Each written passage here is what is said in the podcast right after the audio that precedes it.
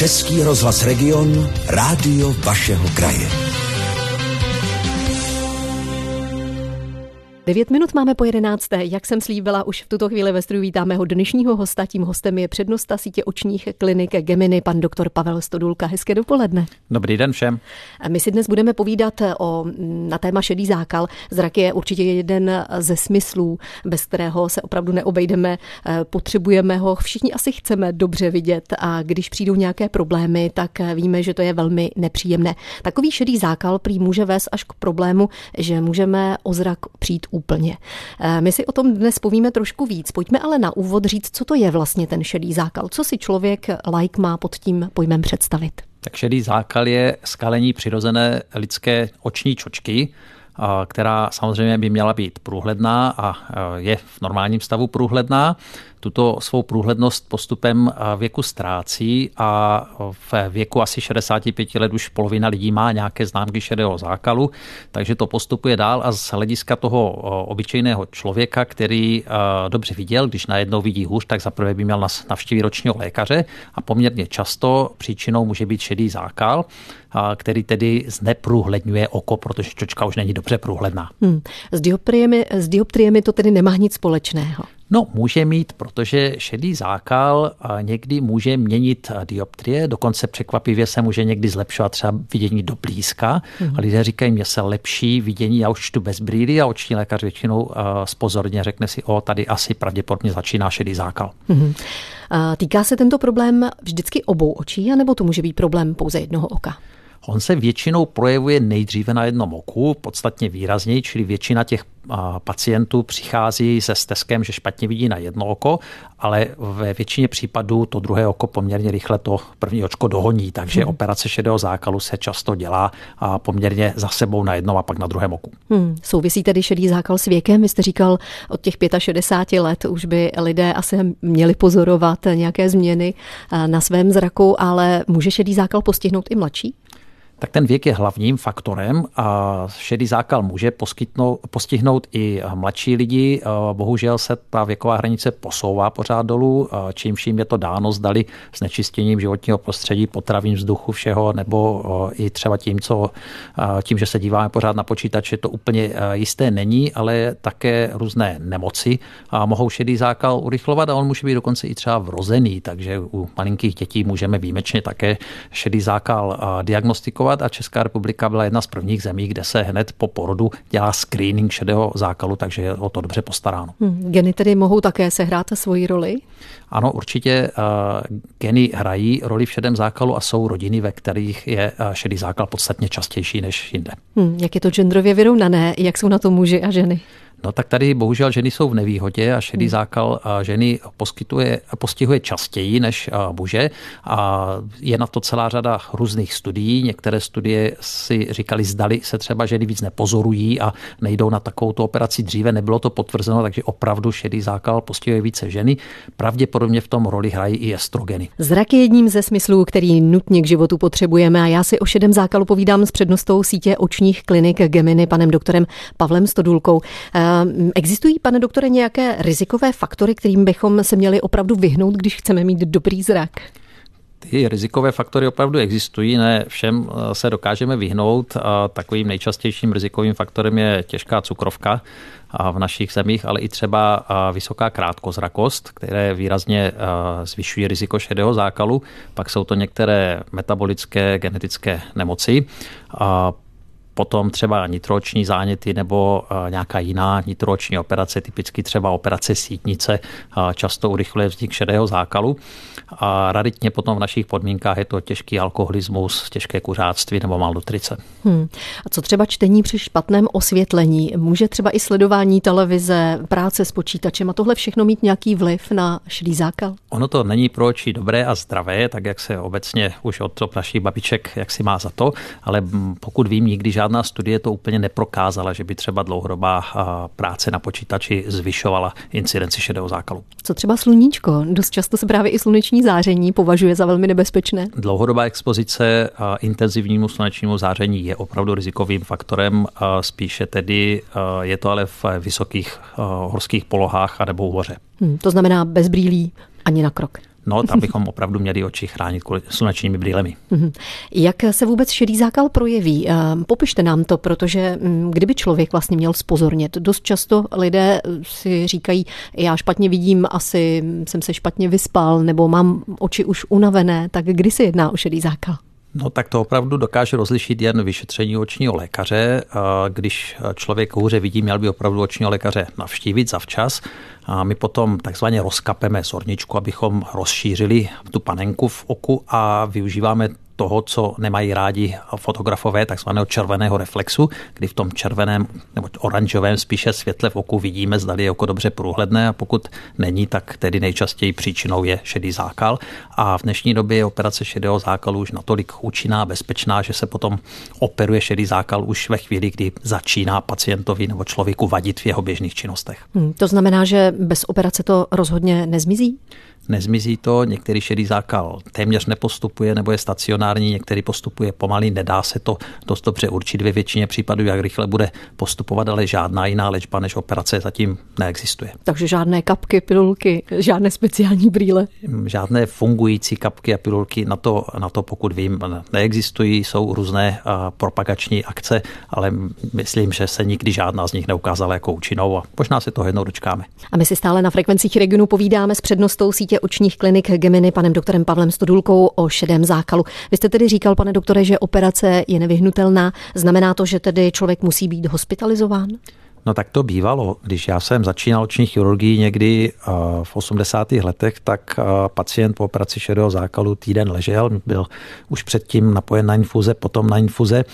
Dneska je to ambulantní operace, která trvá 10, 15, 20 minut a výsledky jsou absolutně neporovnatelné. A lidé velice pěkně vidí a už vlastně při odchodu z operačního sálu často vidí, že vidí lépe než při příchodu. Hmm. Říkáte při odchodu z operačního sálu, znamená to, že to není ani v celkové anestezii? Vůbec ne, dokonce se nepíchá ani žádná injekce koku, pouze se oko znecitlivý kapičkami a přesto je operace nebolestivá. Je to dané tím, že dnes používáme minimální eh, řezy kolem 2 mm a dokonce už se eh, dnes poměrně často používají lasery, které operace dělají ještě přesnější, šetrnější a bezpečnější. Hmm, popište nám to, co taková operace, co takový chirurgický zákrok vlastně obnáší.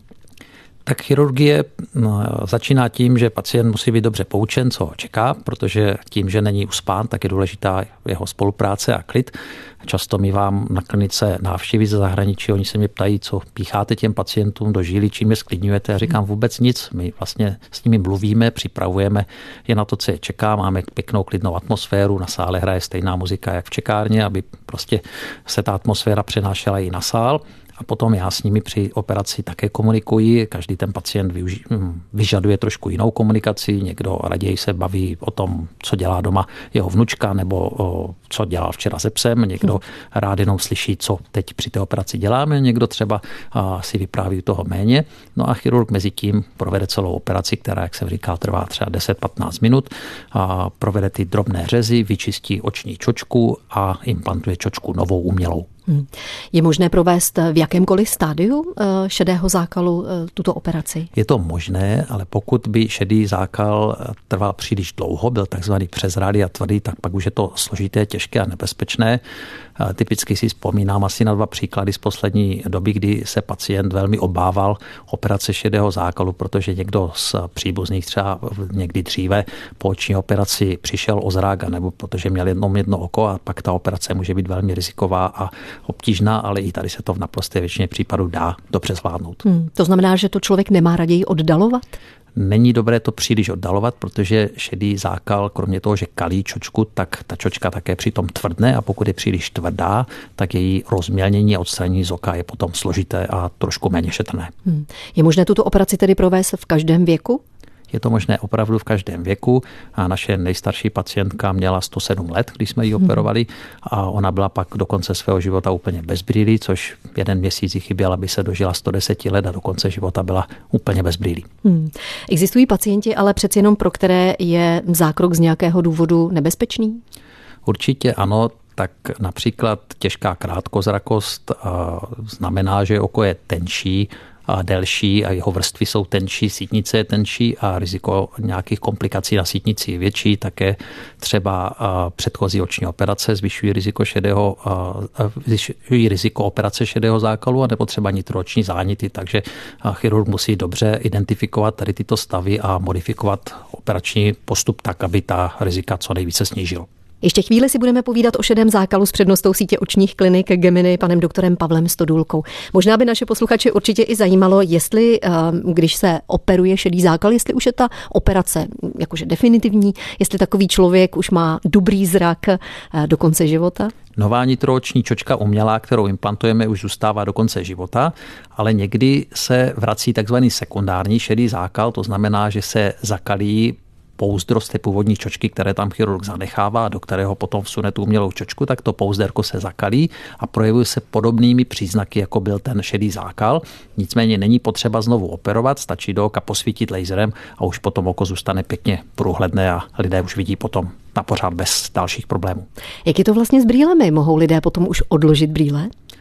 Tak většinou při eh, operaci šedého zákalu se implantuje do oka takzvaná monofokální čočka a pacient pak typicky vidí dobře bez brýlí do dálky, ale potřebuje brýle na čtení, ale my čím dál více používáme, implantujeme takzvané trifokální čočky, které opravdu odstraní potřebu jakýchkoliv brýlí, takže lidé vidí jak do dálky, tak třeba na počítač nebo na čtení úplně bez brýlí. Hmm, takže mají ostříží zrak.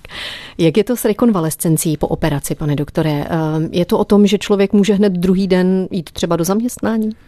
Tak opravdu při běžných zaměstnání třeba v kanceláři je to takto možné. My doporučujeme několika denní rekonvalescenci doma a za prvé, aby se do oka nedostala infekce, když já už třeba 20 let po operaci ani oko nezakrývám a pouze pacienti kapou nějaké preventivní antibiotické a protizánětlivé kapky a po těch několika dnech rekonvalescence jsou lidé v běžné práci už. Pokud někdo pracuje tam, kde se hodně práší, kde je riziko infekce, tak to může být i několik týdnů, kdyby měl posečkat doma, než se oko důsledně zahojí a než to riziko infekce pomine. Hmm, to znamená, že nemusí mít nějaký speciální režim, co třeba lidé, kteří sportují. Někdo chodí třeba plavat, přeci jenom ta bazénová voda asi nebude dělat oku dobře. Tady typicky doporučujeme jeden měsíc neplavat a chránit si oči plaveckými brýlemi. Podobné je to i třeba ze, saun, ze saunou. Hmm.